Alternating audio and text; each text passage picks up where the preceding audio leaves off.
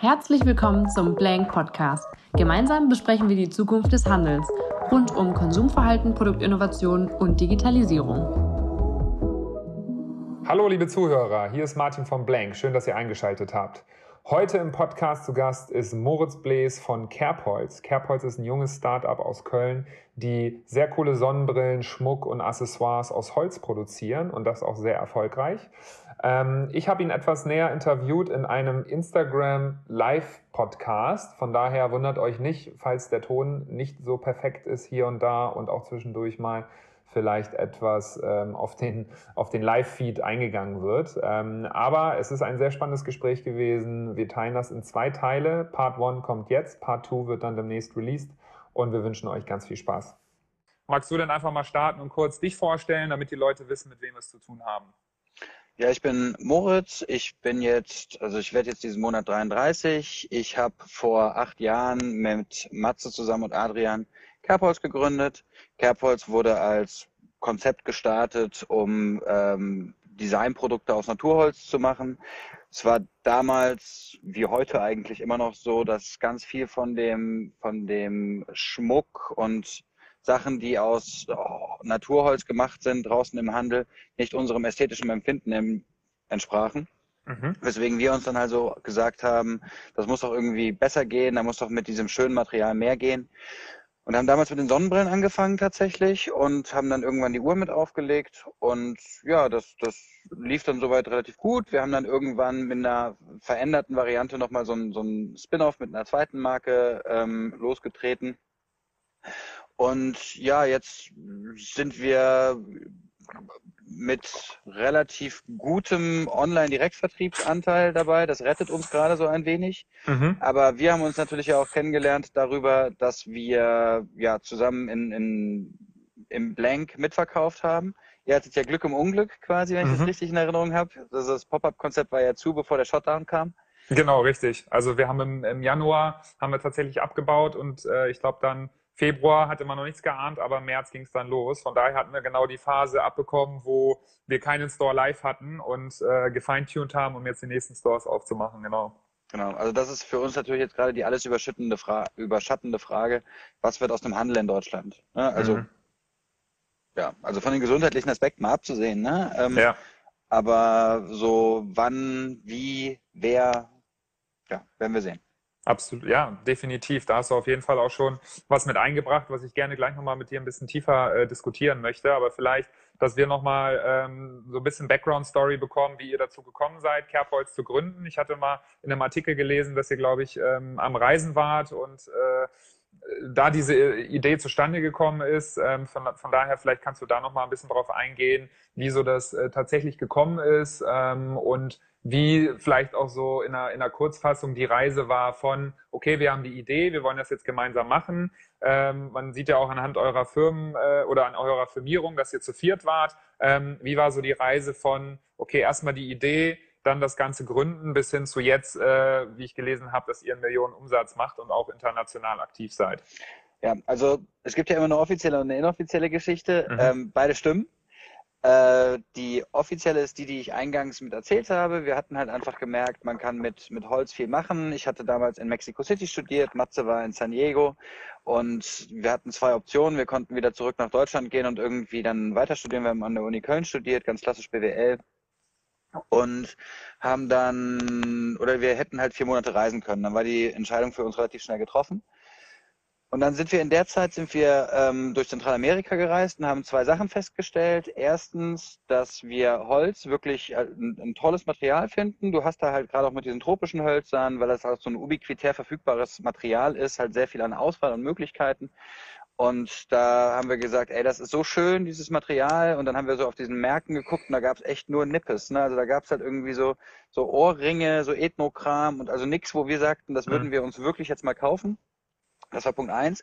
Und Punkt zwei war halt einfach dieser, dieser Freiheitsaspekt von diesem Reisen. Ne? Also wir mhm. hatten ja BWL studiert und BWL an der Uni Köln ist viel hochgestellte Polokragen und das war dann halt so, dass wir irgendwie so sagten, ey, das kann doch jetzt nicht das Leben sein, ne? Also mhm. jetzt zurückgehen und dann halt irgendwie Abschluss machen und sich dann knechten bei einer Beratung ist ist doch ist doch falsch und mhm Ähm, ja, und so haben wir eine Holzfirma gegründet, weil wir Holz geil fanden und eine Firma gegründet, weil wir Angst hatten, für wen anders arbeiten gehen zu müssen. Mhm, okay, cool. Und scheint sich ja bewährt zu haben, dass ihr da nicht äh, zurück zum klassischen BWL-Job gehen musstet in irgendeiner großen Firma mit dem klassischen Corporate-Job, sondern das jetzt seit ein paar Jahren äh, ja, euer Traum äh, weitergetrieben habt und äh, da ja scheinbar auch recht erfolgreich seid. Ne? Ja, ich, ich wusste ja damals nicht, worauf ich mich einlasse. Ne? Also, mhm. ähm, ich, ich hatte ja so die, äh, das Glück der Ignoranz des, der Unerfahrenheit. Mhm. Ähm, aber ja, also wir hatten dann, also wir haben auch die, die äh, richtig dreckigen Gründerzeiten durchgemacht. Ne? Also mhm. alles, was man irgendwie so kennt, von ähm, unter der Woche arbeiten und am Wochenende irgendwie Promo machen und auf irgendwelchen Messen stehen. Mhm. Ich erinnere mich noch, ich habe damals auf der Gamescom, habe ich für EA dann irgendwie, was war das denn? Ähm, irgendwie FIFA, glaube ich, habe ich dann also die Kids eingeteilt, wie sie da FIFA mhm. zocken mussten. Und ich dachte okay. mir, der Nächste, der mir jetzt gleich irgendwie fragt, welche, welche Geschwindigkeit in diesem FIFA jetzt Ronaldo hat, dem hau ich aufs Maul. und also ich hatte richtig schlechte Laune. Äh, das war während der Kerbholz-Zeit. Das war während der Kerbholz-Zeit, das war in der Anfangszeit. Ja klar, das hat uns, ja. das hat uns ja nicht, das hat uns ja nicht getragen. Also wir hatten ja. kein externes Investment drin, das ist auch mhm. nicht die Art, wie wir denken, nie gemacht mhm. haben. Und so haben wir dann halt auch wirklich richtig gelitten. Ne? Also ich habe in der Zeit mit Adrian, Matze und Nils, der war damals auch noch mit drin, auch noch mhm. zusammen gewohnt. Ähm, die, das erste Kerbholzbüro, das war so eine Tür, ähm, die auf zwei Böcken stand, wo wir uns dann gegenüber gesessen haben. Arbeiten war scheiße, Wohnen war scheiße. Also es mhm. war halt echt irgendwie in der Kombination nicht cool. Mhm. Aber irgendwie war so der Drive da und es war auch der Glaube ans Projekt da und wir wollten das halt auch wirklich. Und so haben wir das dann durchgehalten und bis wir uns, glaube ich, eigenes Gehalt zahlen konnten, dass man wirklich auch als Gehalt benennen kann, sind, glaube ich, schon so zweieinhalb, drei Jahre vergangen. Okay, krass. Und, und äh, du sagst gerade, ihr habt jetzt keine externen äh, Finanzgeber mit dabei, wenn ich es richtig verstanden habe. Das heißt, ihr habt das dann gebootstrapped am Anfang und habt geguckt, dass ihr dann eure Lebensstandards so krass wie möglich runterfahrt, habt eine WG gehabt und äh, so Sidejobs gemacht, um Genau, die Mieter derjenige gezahlt, der flüssig war. Das war ein sehr solidarisches Prinzip. Ne? Also ähm, da, ja, das war dann so, das, das war so, wie wir das gemacht haben. Okay. Und wir haben dann irgendwann tatsächlich doch nochmal ein, ähm, ein Crowdfunding gemacht und darüber ein bisschen externes Geld reingeholt, aber Mhm. Wir haben das wirklich diese so, so richtig dreckiges Gründertum. Startup Life, ja. ja nicht, so glamour, nicht so glamourös, wie äh, viele denken, ähm, sondern eher so die the real äh, Startup Life, wo man erstmal dann wirklich so durch, durch die taffe Zeiten Ja, genau, also wir haben halt wirklich dieses komplette ähm, fiese, fiese Startup-Leben mitgenommen. Man muss sagen, zu einem gewissen Grad ähm, geht das ja nie so richtig weg. Also zumindest dieses Mindset geht halt nie weg.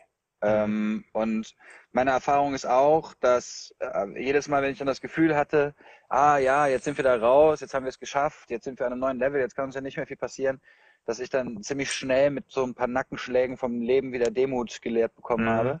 Ja. Ähm, insofern glaube ich auch, dass das nicht vorbeigeht und dass das eine sehr gute Schule ist. Mhm. Ja, kann ich nur bestätigen. Also ich hatte vorher ein äh, Startup, wo wir komplett eigenfinanziert waren, hatten dann auch äh, noch einen KfW-Gründerkredit mit reingenommen. Das heißt, auch selber da äh, finanziell ins Risiko gegangen. Insofern, dass wir dann äh, quasi auch wirklich uns Schulden aufgebaut haben. Und ähm, das war dann nochmal eine Situation, äh, wo ich auch wirklich so durch, die, durch das harte äh, Startup-Life durchgegangen bin. Jetzt heute mit Blank äh, können wir auf jeden Fall sagen, dass wir schon Investoren haben, die uns da auch unterstützen ähm, und uns da auch Türen öffnen können, gerade was die Flächen angeht. Äh, von daher ist es nochmal ein anderes Szenario, aber ich gebe dir recht, dass es trotzdem immer der Startup-Grind bleibt. Also man muss immer gucken, okay, was mache ich heute, was mache ich morgen, ähm, wie kann ich die Kunden für mich gewinnen, wie kann ich irgendwie innovativ bleiben und ich glaube, dass das ähm, auch nie ausbleibt. Ne? Also das wird, glaube ich, in einem Startup, egal wie groß man wächst, äh, bis hin zum, zum Scale-up oder zum großen Unternehmen, wird es immer dabei bleiben, dass man halt diese gewissen Struggles hat, die das Ganze aber auch spannend machen, meiner Meinung nach. Also ähm, ich sehe da unterschiedliche Phasen, aber die alle ihre eigenen Challenges mitbringen. Das ist so. Also ja. das, ist auch, das ist auch meine Erfahrung. Und ja, also ich habe mal, ich, ich habe mal gedacht, irgendwann, dann bin ich dann mal, irgendwann habe ich dann mal und dann wird alles einfach. Mhm. Ich glaube einfach, der Punkt kommt nicht. Und ich, ich ich äh, übe mich in Akzeptanz.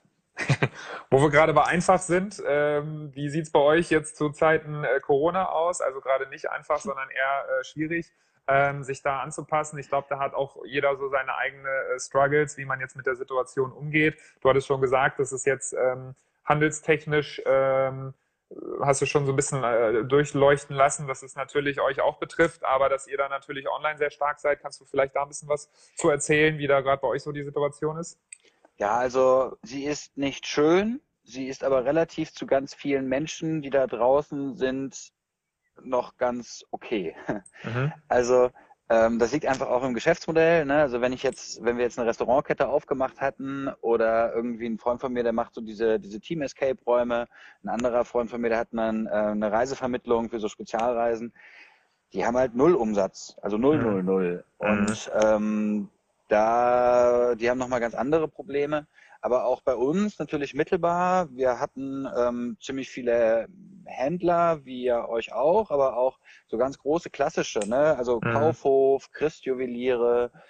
Ähm, ich habe keine Ahnung, was aus denen wird und mhm. wie die sich entwickeln. Ne? Also Kaufhof ist jetzt gerade unter den, unter den Schutzschirm geschlüpft. Ähm, mhm. Ich selber, ist eine Weile her, dass ich mal bei Kaufhof war. Mhm. Ähm, insofern kann ich da auch nicht absehen, wie viele von unseren Partnern das dann eben halt auch überleben und schaffen. Mhm. Und das deutet natürlich dann auch Dinge für uns. Also ich glaube tatsächlich immer noch sehr, oder ich, ich glaube sehr an das, was wir machen. Ich glaube, das mhm. ist unabhängig äh, von der Krise relevant. Aber dann kann ich halt auch nicht absehen, weil was wir machen ist halt, also das war auch immer unser Ziel. Also ich, ich habe äh, irgendwann mal gesagt, ich möchte keine Produkte machen, jemals in meinem Leben, die die Menschen unbedingt brauchen. Mhm. Weil ich finde nichts langweiliger und als Sachen, die Menschen wirklich brauchen. So, also ich finde Sachen, nein, wirklich, Sachen, die wirklich gebraucht werden, sind nicht mhm. das, wofür ich zumindest lebe. Also mhm, ich okay. lebe für die Sache, die ich, Sachen, die ich definitiv nicht brauche. Ich brauche keinen ordentlichen Sekt. Ich brauche auch keine Reise irgendwohin. Ja. Aber das sind die Sachen, die mich halt irgendwie nach vorne bringen, wo ich halt okay, das Gefühl spannend. habe, das ist, das finde ich geil. So, ne? Was ich brauche, ist Toilettenpapier zum Beispiel. Ne? Also mhm. Trotzdem würde ich keine Marke für Toilettenpapier machen. Also das sind ja im Prinzip Lifestyle-Artikel, würde ich mal sagen, die den, das Leben oder den Lifestyle schöner gestalten. Also eine schöne Sonnenbrille, die äh, ich gerne trage, die mir auch ein gutes Gefühl gibt. Oder der richtige Rucksack oder, ähm, weiß ich nicht, das leckere Getränk am Abend. Äh, genau, Reisen, ne? Essen, Musik. Ja. Ähm, Weil eine, ich finde es eine coole Aussage, weil viele ja doch auch genau das Gegenteil sagen, dass sie eigentlich nur ähm, Luft und Liebe brauchen. Aber um das Leben wirklich zu versüßen, bin ich bei dir, braucht man genau diese schönen Dinge, wo jeder auch ähm, natürlich was anderes äh, für sich äh, braucht oder ein anderes Bedürfnis hat, um äh, glücklich zu sein. Aber ich finde die Aussage sehr, sehr spannend. Ähm, und es bringt auch ein Stück weit oder unterstreicht unsere Vision mit Blank, weil wir sagen, Blank, also der Name ist daher gekommen, dass wir gesagt haben, okay, wir füllen einmal die Lücke im Einzelhandel. Da gibt es zu wenig spannende Konzepte und coole, frische, neue Konzepte, dass wir da was Neues machen wollen. Gleichzeitig aber auch wollen wir die Lücke im Lifestyle der Endkonsumenten füllen. Und ähm, da gibt es ja dann auch, ne? also die Kunden kommen zu uns, jetzt gerade in Düsseldorf, wo wir den Store hatten, und haben gesagt, okay, ich suche explizit ähm, den richtigen Rucksack, der halt auch genau die und die Features hat, äh, dass es mein Leben erleichtert und irgendwie peppiger macht. Oder auch gerade zur Sommerzeit dann ein cooles Accessoire, wie zum Beispiel eine Uhr oder eine Sonnenbrille. Und wir im Prinzip auch bei uns in den Stores keine Verkäufer haben, sondern eher Lifestyle-Berater. Also die helfen wirklich den Kunden dabei, die richtigen Produkte für sich zu finden oder für den Kunden dann zu finden, um das Leben einfach zu beflügeln oder den Lifestyle zu beflügeln. Mhm. Und das, das ist natürlich ein, ein, hochgradig kuratierter Ansatz. Ne? Also der funktioniert halt mit dem, was ihr an Produkten habt, weil das in der, in der Summe halt, halt irgendwie ein kuratiertes Ding ist. Mhm. Beim, also wenn du jetzt mehr Sortimentstiefe haben müsstest, wird schon schwieriger werden, glaube ich. Ne? Aber das ist ja auch die Art an, an, an Handel, an die ich total glaube. Ne? Also so, so Concept Stores am besten noch irgendwie mit Event dabei. Mhm. Also wenn ich in den Laden gehe, dann möchte ich nicht wissen, womit ich rauskommen werde. Mhm. Ja, cool, genau. Überraschungseffekt, ne? So, ne? Ich möchte, wie gesagt, ich, ich finde nichts geiler, als mir irgendetwas zu kaufen, wovon ich nicht wusste, dass ich es in meinem Leben haben will. Mhm. Und ähm, ja. Das ist so ein bisschen der Steve, Steve Jobs-Spruch äh, auch, ne? Die, die Kunden wissen teilweise noch gar nicht, was sie haben wollen. Ne? Also keiner ja. hat ja, bevor es das iPhone gab, gesagt, ich würde super gerne jetzt ein iPhone haben, wo ich halt äh, sowohl telefonieren, fotografieren kann. Ne? Ja. Genau, und, und das ist halt auch so ein bisschen der, der Weg, woher wir kommen. Also über die Jahre, die wir jetzt Kerbholz machen, wurde ich ganz häufig, zuerst waren wir eine Sonnenbrillenmarke, dann waren wir eine Uhrenmarke und ähm, jetzt haben wir ja noch Interior gemacht. Und ich glaube, wenn du aus einer klassischen Produktdenke herauskommen würdest, dann ähm, hättest du diese, wärst du diese Wege gar nicht gegangen. Aber mhm. vor dem Hintergrund, dass wir halt immer sagt, naja, wir sind eine Marke, die halt irgendwie schöne Designprodukte aus Holz macht, Punkt, mhm. ähm, war das für uns viel leichter, da diesen Weg zu gehen. Mhm. Und ähm, das ist auch in der Zukunft mehr unser Weg, als uns jetzt auf irgendein bestimmtes Produkt zu versteifen. Vor dem Hintergrund mhm. auch, muss man ganz klar sagen, dass wir, wenn es jetzt wirklich um Ur-, Handwerks-, Macherkunst geht, da auch nicht das tiefste Wissen in Deutschland haben. Ne? Also da gibt's halt mhm. Nomos oder noch ein paar andere, die halt einfach 100 Jahre mehr Erfahrung im Uhrenbauen haben. Also mhm. was soll ich denen denn jetzt da irgendwie ein, also keine Ahnung, soll ich da mhm. Anfang 30 mit meinen Air Max aufschlagen und den alten Hasen erzählen, wie man eine Uhr baut? Also mhm. hilft halt nicht. Ja, ja. Ich glaube auch bei euch, das hatte, glaube ich, der Fabi auch gesagt, als er bei uns im, im Store war, wo er übrigens gesagt hat, dass wir, äh, ich glaube, er hatte gesagt, den, den schönsten äh, Concept Store Auftritt hingelegt haben für Kerbholz. Ich weiß nicht, äh, ob das sein persönliches Empfinden war oder bei euch in der ganzen Firma kursiert, aber ich glaube, es war ein ganz, ganz schöner Auftritt, oder? Für, für Concept Store. Ja, also so, so, so, weit, also das, was ich war ja leider nie drin. Ich habe es ja leider nie geschafft. Ich wollte ja einmal vorbeikommen, ich habe es nicht geschafft. Aber das, was ich in Bildern ja. gesehen habe, hat mir auch sehr gut gefallen. Deshalb hier die Christina stellt gerade die Frage, wo Kerbholz fertigen lässt. Wir haben ja. eine ähm, Teilfertigung in Pforzheim und wir haben eine Teilfertigung in Shenzhen, China. Das hat auch einfach darin begründet, dass du, wenn man ganz ehrlich ist, außerhalb von, also ohne chinesische Zulieferer im Jahr 2020 keine Uhr mehr bauen kannst. Mhm. Okay. Das ist einfach das, wie, wie sich die Globalisierung entwickelt hat.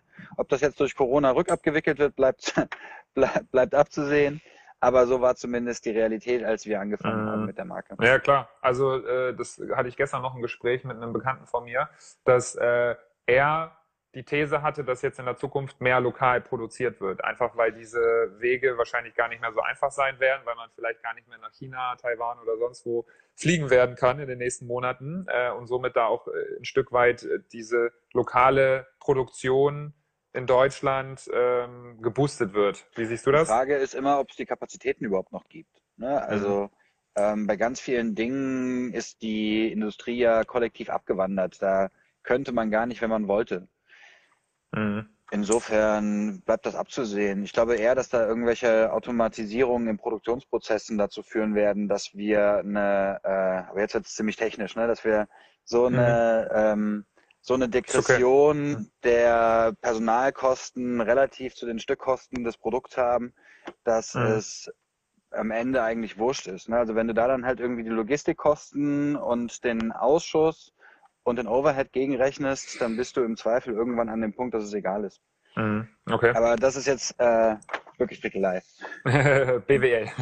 ja. Wo bekommt ihr das Holz ähm, her? Ich glaube, du hattest gerade, wenn ich, wenn ich mich richtig erinnere, schon so ein bisschen was dazu gesagt. Ähm, aber in diesem Kontext ähm, positioniert ihr euch auch als nachhaltiges äh, Unternehmen und wie nachhaltig ist dann eure Lieferkette des, des Holz her? Also wo kriegt ihr euer Holz her? Wie nachhaltig ist das? Und wie ist allgemein das Thema Nachhaltigkeit bei euch? Ja, also bei Kerbholz müssen wir klar sagen, dass wir durch die, bei den Armbanduhren zumindest, eine teilweise sehr unübersichtliche Lieferkette haben. Da gibt mhm. es sehr viele Zulieferer für sehr vielen kleinen Kram. Und die 100% durchzuzertifizieren, war uns zumindest auf unserer Scale nicht möglich. Ähm, mhm. Das ist mit Textilkonzepten, wo du weniger verschiedene Zulieferer hast, äh, einfacher. Wir haben das über Jahre versucht, über Jahre uns die Zähne daran ausgebissen und mussten halt irgendwann ein, uns eingestehen, dass das bei unserer Größe Stand jetzt sehr, sehr schwierig ist. Mhm. Ähm, das Holz ist aus FSC-zertifizierten Quellen. Ähm, mhm. Wir dürfen es nicht das FSC-Logo benutzen, weil wir wie war das? Jetzt wird es ja technisch, also muss ich gucken, wenn ich was Falsches sage. Ähm, weil wir nicht garantieren können, dass während unsere Uhren verarbeitet werden, in derselben Produktionsstätte keine anderen Hölzer verarbeitet werden. Okay. So war das. Mhm. Ja, verstehe. Ähm, und da sind so, so andere Aspekte. Die Hölzer kommen zu großen Teilen, arbeiten wir mittlerweile mit Eiche- und Walnussholz. da wir in ähm, China produzieren, größtenteils war der, haben wir uns mal die Frage gestellt, okay, ähm, was, ist für, was ist für uns Nachhaltigkeit? Ist Nachhaltigkeit, heimische Hölzer aus Deutschland zu benutzen, sie mhm. einmal äh, nach China zu schiffen, da die Uhren zu bauen, dann wieder zurückzuschiffen? Das haben wir gesagt, mhm. fühlt sich falsch an. Und dann mhm. haben wir mhm. gesagt, naja gut, dann nehmen wir eben Hölzer, die es hier auch gibt, die heimisch sind, aber nehmen die, die heimisch da und heimisch hier sind. Mhm. Okay. Und so sind wir dann eben bei diesen, bei diesen Hölzern hängen geblieben. Ja, okay. Aber es ist ja auch fair, dass ihr dann guckt, ähm, was ist halt die zeitgemäße Art und Weise, eine hohe Stückzahl zu produzieren und gleichzeitig auch irgendwie ähm, da für euch ein, ein, gutes Setting zu haben, dass ihr damit ein reines äh, Gewissen und Gefühl habt, wie ihr da halt die Produktion macht. Ne? Ja, eine, eine so Frage, die wir uns entnehmen. genau eine Frage, die wir uns eigentlich ab Tag 1 gestellt haben bei Kerbholz ist, wie viel Nachhaltigkeit zahlt uns der Kunde? Mhm. Ähm, weil es ist gerade in diesem Bereich Sustainable Businesses, Sustainable Brands sehr schnell eine Form von Bedürfnisinflation zu entwickeln. Ne? Also mhm. das ist so wie Menschen, die halt dann irgendwie anfangen äh, zu sagen, ja, sie würden sich gerne, äh, sie würden sich gerne weniger, würden sich gerne vegan ernähren und dann mhm. kommt direkt irgendwie die Oma um die Ecke und hat gesagt, letztens hast du aber auch mal einen Joghurt gegessen. Mhm. Ja, also man hat es viel einfacher, wenn man, wenn man nicht also gar nichts macht, als wenn man sagt, ja, ich bewege mich in die Richtung und dann eingestehen muss, dass man halt in ganz vielen verschiedenen Bereichen nicht perfekt ist. Mhm. Okay. Und das ist halt so, haben wir das für uns dann am Ende definiert. Also Nachhaltigkeit ist für uns ein, ein, Weg und kein erreichbarer Zustand. Da sind wir auch noch unterwegs. Das ist Punkt eins. Und der zweite Punkt ist, Nachhaltigkeit können wir nur da schaffen, wo der Kunde bereit ist, sie uns zu bezahlen. Mhm. Und wenn das am Ende dazu führt, dass ein Produkt das zwei- oder dreifache von dem kosten würde, von dem wir die Erfahrung gemacht haben, dass es äh, funktioniert. Wir haben auch das schon mal gemacht, dass wir eine Uhr, fällt mir an der Stelle gerade ein, komplett in Deutschland produziert haben, mit deutschen Hölzern und so weiter. Die lag dann im Preispunkt bei etwa 500 Euro. Mhm. Und jetzt seid ihr so bei zwischen 100 und 170, glaube ich, ne? Ja, 100 bis 200. Und diese Uhr, mhm. 500, äh, diese 500 Euro Uhr, keine Ahnung, ich glaube, da liegen jetzt noch welche im Lager von. Mhm. Also ja, das, ist der Preispunkt zu hoch dann, ne? Ja, und, und das ist so der Punkt, wo ich halt lange gehadert habe, gebe ich offen mhm. zu, und aber irgendwann einfach anerkennen musste, okay, dann, wenn es so nicht geht, dann anders. Mhm. Unser Ziel in jedem Fall ist, dass wir damit sehr transparent nach außen gehen, damit auch sehr selbstbewusst umgehen. Also du siehst zum Beispiel Bilder von unserer Produktion ähm, auf unserer Webseite. Da siehst du Mats und Adrian, wie sie mit den äh, mit dem Produktionsschichtleiter Basketball spielen. Das ist ziemlich witzig. Mhm. Mhm. Ähm, und dann abends waren sie noch irgendwie tausendjährige Eier essen. Also wirklich, wirklich, wirklich super. Mhm. Und das ist der Punkt, wie mir das dann auch Spaß macht. Okay. Cool, aber ich finde, ähm, das macht total Sinn. Also man, man kann, glaube ich, ähm, in dem Bereich nicht nur nach ähm, Nachhaltigkeit und, und wie clean, oder beziehungsweise clean ist, glaube ich, das falsche Wort, aber wie äh, nachhaltig kann ich es gestalten, ist, glaube ich, nicht die richtige Frage, sondern wie kann ich, und im Prinzip eure Vision ist es ja auch nicht, die nachhaltigsten Produkte zu produzieren, sondern, so wie ich es verstanden habe, ähm, Produkte zu produzieren, die den Leuten Freude bereiten und auch ein Stück weit die Natur zu den Leuten nach Hause bringen. Das, so ist, Punkt ein, ne? das ist Punkt eins. Und es ist schon unser Ziel, dass wir nachhaltigere Produkte produzieren als die vergleichbare Konkurrenz. Mhm, okay. Also ja. ähm, das muss es schon Das ist können. auch ein schöner Anspruch. Ja. Das ist schon, schon unser, unser Ansatz. Äh, was wir auch machen, ähm, kann ich ja jetzt hier, wenn da noch Leute zusehen. Wir haben uns dann irgendwann ein Spendenkonzept überlegt. Wir spenden zum mhm. Beispiel, wenn du bei unserem, bei unserem Webshop kaufst, dann hast du im Checkout die Möglichkeit, dir drei Projekte auszusuchen. Entweder für den Erhalt der Bienen, da wird dann ähm, Blumenwiese gestreut oder es wird mhm. ein Baum gepflanzt oder es wird der Ocean ist es das Ocean Cleanup Projekt? Da muss ich jetzt gucken, dass ich nichts Falsches sage. Auf mhm. jeden Fall ein, ein Ozeanreinigungsprojekt, ja. unterstützt, um dann halt die Meere vom, vom Plastik zu befreien. Mhm. Und das cool. Bei jedem Kauf, ja? Bei jedem Kauf, ja, ja, bei jedem okay. Kauf. Cool. Und ähm, das war auch etwas, wo wir uns überlegt haben, wie können wir dem Kunden denn irgendwie dieses Gefühl von Nachhaltigkeit näher bringen und dass er auch so ein mhm. bisschen darüber nachdenkt. Also, das, weil wir haben dann schon jetzt zu einem gewissen Teil auch eine, viel von dem, was wir in Marketing machen, ist dann faktisch auch Aufklärung. Mhm. Und da ja, war das dann unser Ansatz, das ein bisschen in eine, in eine spielerische Art an den Kunden zu bringen. Mhm, Finde ich cool. By the way, äh, für die, die gerade live zuschauen, ähm, wir sind ja hier dann für die, die äh, dann irgendwann bei Spotify oder Apple hören im Podcast, sind wir gerade live bei Instagram. Das heißt, ihr könnt gerne Fragen stellen, ein paar sind schon reingekommen, aber ähm, kommentiert ruhig gerne, da werden wir dann auf jeden Fall darauf eingehen. Ich habe noch so ein paar Fragen bei mir auf dem Zettel, ähm, aber allzu lange wird es auch gar nicht mehr gehen. Von daher äh, kommentiert ruhig jetzt gerne, dann gehen wir da gleich drauf ein. Ähm, ich habe hier noch ähm, die Frage, ihr habt recht äh, coole slash lustige Namen für eure Produkte. Wie ist, äh, oder vielleicht kannst du so ein paar Namen mal nennen und äh, erzählen, wie ihr dazu gekommen seid. So, die ist ja auch ein Stück weit äh, Marketingstrategie dann. Ja, also da gab es verschiedene Ansätze. Äh, die allerersten Varianten haben noch Fabelwesennamen, also Lamprecht, Reinecke, und so weiter. Lamprecht zum Beispiel ist der Hase, der gegen Igel angetreten ist. Ähm, mhm. Reinecke ist der Fuchs. Mhm. Ich möchte nichts Falsches sagen gerade. Köln. Ähm, klingt, klingt nach Köln. Und ähm, so ähnliche, ähnliche Sachen. Und irgendwann, das fand ich aber auch cool vor dem Hintergrund, dass wir damit halt auch einen Bezug zum, zum Wald und zur Natur hatten, ne? Weil die Fabelwesen mhm. sind Tiere und sie kommen aus dem Wald.